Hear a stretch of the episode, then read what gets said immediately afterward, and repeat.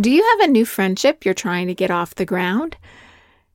And instead, it seems to be skidding and floundering and heading towards what seems to be a certain death. Today, we're talking about seven common friendship mistakes that can keep a friendship from actually becoming a friendship. With friendship meaning so much to our mental and emotional health, it's key that we can have the skills to build new friendships when we need them, especially with so many people feeling lonely. If you've ever wondered how to have a better chance of turning that acquaintance into a friend, you'll want to listen to today's baggage check. Welcome. I am so glad that you are here. I'm Dr. Andrea Bonior, and this is Baggage Check Mental Health Talk and Advice with new episodes every Tuesday and Friday. Baggage Check is not a show about luggage or travel. Incidentally, it is also not a show about why there wasn't a scene at the Philadelphia Museum of Art stairs in Rocky IV. Okay, on to the show. As a lot of you listeners know, friendships are one of my areas of passion. That sounds strange. I mean, I really love friendship academically, research wise, clinically. I've written a book about it, a book with a hot pink cover that really is obnoxious. And I can say that now because we're a decade out. And I work with a lot of people in therapy about building better friendships. I do a lot of speaking and writing about friendships. And often what I hear is that the problem isn't meeting people or even keeping friendships. It's that gap between meeting people and turning them into a friendship. How do you go from acquaintance to friend? We're talking about building friendships, not just meeting people for friendships. Because oftentimes, though the meeting part can certainly be tough, and I don't want to take anything away from that, it can be even tougher to turn those occasional or chance meetings into something that's a deeper relationship how do you build a friendship with that coworker or the person that you chat with at the gym without seeming like a stalker? And why do some friendships never get off the ground despite your best efforts? Well, I've been working with people about this for a very long time, and certain roadblocks pop up over and over and over again. There are particular common behaviors that we tend to do without thinking but these are mistakes that can often keep friendships from really becoming friendships.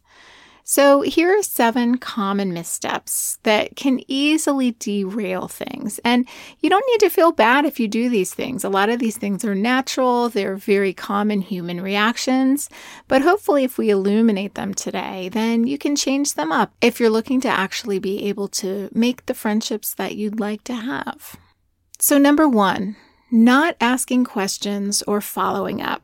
This is going to lead you to be caught in some sort of small talk purgatory, I promise you. If you see somebody all the time, but you never actually nudge towards deeper questions, then you're just going to be caught always talking about the weather. And let me guess, the weather has been crazy, right? But ask yourself are you actually showing an interest in the other person's life?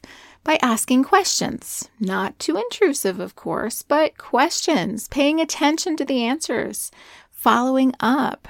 Are you giving the other person the opportunity to express themselves? If you're not, you're kind of just giving a soliloquy without the stage makeup. So you've got to ask questions, show genuine interest in the responses, follow up the next time you meet. That's often what builds a foundation. I work with people all the time who say, Yeah, you know, I see this person in carpool pickup all the time. We talk about the same things each week. We're stalled, but I'd love for her to become more of a friend. Well, follow up. Ask something a little bit more personal. Again, not intrusive, but something that you can then follow up the next week. Oh, how was that visit with your parents? Oh, did your air conditioning end up getting fixed? Etc., etc. Number two, letting one mistake paralyze you. Let's say that you made a joke that you shouldn't have, and now you're ruminating about it and you're thinking about it. Or you forgot to have your phone on when she was going to call to meet up. Sometimes, when a friendship or an acquaintanceship is in the early stages, One false move paralyzes people. It feels like a death sentence. But of course, like many things in life, it's how you handle the mistake that has the lasting impact, not the mistake itself if you can actually not ghost the person after the mistake, that is key, right? A lot of people start to hide in their holes after the mistake. And then guess what? They've pretty much ghosted the person. And that's a bigger offense than the original mistake, most likely. So, when you have a specific and gracious and quick apology and a true effort to not let it happen again, whatever you did, that gets things back on track a lot more often than just hiding would being so embarrassed that you pull a disappearing act, that's going to kill a friendship. It does every time, I promise. And I see people on both sides of this all the time the people who can't bring themselves to reach out after they slipped up, and also the people wondering why that person slipped up and then now disappeared. Number three, being pushy or overly indecisive about plans. So we got the two extremes here, and I feel like they're both very common. Let's say you're finally planning to go get coffee with that person that you're trying to take from an acquaintance to a friend. You're finally going to go grab a smoothie with that person from spin class or a drink after work with a colleague. Or you've been invited to a barbecue with that other family from your kid's swim class maybe you're going to now be too pushy, insisting that you've got really narrow parameters about what might work. It's got to be at this spot, that this exact time, or else you can't linger a moment longer. Or on the other hand, the plans themselves don't get off the ground because you're too wishy washy about it and you're too indecisive and you won't put forth any effort to choosing anything. Friendships flourish when both parties make plan making as easy as possible and as natural as possible. Setting up a bunch of rigid parameters is going to make the other person wonder if you're worth the effort, even if you are. And if you're on that opposite end of the spectrum, where you just refuse to pick a restaurant despite them asking three times, or you say whatever works for you 17 times when they are actually looking for some guidance and some help on logistics, that's going to feel like too much effort for them as well. Number four, trying too hard to impress. It's an understandable impulse. You want to show your best self. Friendship is a lot like dating. So you're going to have those temptations to extol your virtues or to name drop. But nothing says insecure like your fourth mention of once having dated Matt Damon's second cousin, right?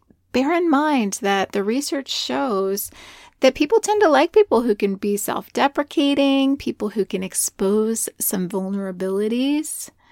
So, constantly inflating yourself could move you into competition mode. And that's more conducive to that horrible word frenemy than it is to friendships. Of course, don't rag on yourself either or keep selling yourself short. Of course, it's a balance. But what I see being most damaging, most commonly, is that need to inflate yourself. Leave the self inflation to those sleeping pads that are really cool when you're camping and they just automatically give you a couple extra inches of air. Number five, breaking confidences. You might feel so honored to have been told something juicy by your new friend that you can't help but be proud of it and tip your hand to another friend about it. Or maybe you didn't really think that the news was as sensitive as it was. And it didn't really occur to you that you shouldn't share it, and you just didn't use good judgment. You just didn't pause. Either way, that's already going to put some cracks in the building blocks of trust and intimacy that are needed to form a genuine relationship. So even if the person doesn't find out about your loose lips immediately, they might eventually. Breaking trust right away and making yourself more of a sieve for secrets rather than a vault, that's a very common way of keeping a good friendship from beginning. And number six, gossiping too much. This is very related. Now, I'm not going to sit here and lecture about gossiping. I am not somebody that thinks that any talk about other people is automatically a bad thing. As somebody who ponders human behavior for a living and who has spent more time reading celebrity news than I would care to admit, I do find it unrealistic to say that we're not going to talk about other people. I do think that's part of being human. I do think that there are some evolutionary reasons, even for it, how we talk about others and we compare ourselves. And sometimes it's even helpful to build community to really have a sense of talking about other people, if it's not in a cruel way, of course. It doesn't always have to be malevolent. But some gossip, let's face it, it's truly toxic. It is unkind, it is mean spirited it is a betrayal. And when you talk about others to make them look bad, directly or indirectly, it's only going to make your new friend wonder what you're saying about them when they're not around and whether or not you're worthy of trust. And if maybe they should just protect themselves by backing away now. And then finally, missing cues. The very best friends are empathetic, they're responsive, they're sensitive to their friends' needs. So when you don't show those qualities, you're not going to be as attractive as a potential friend.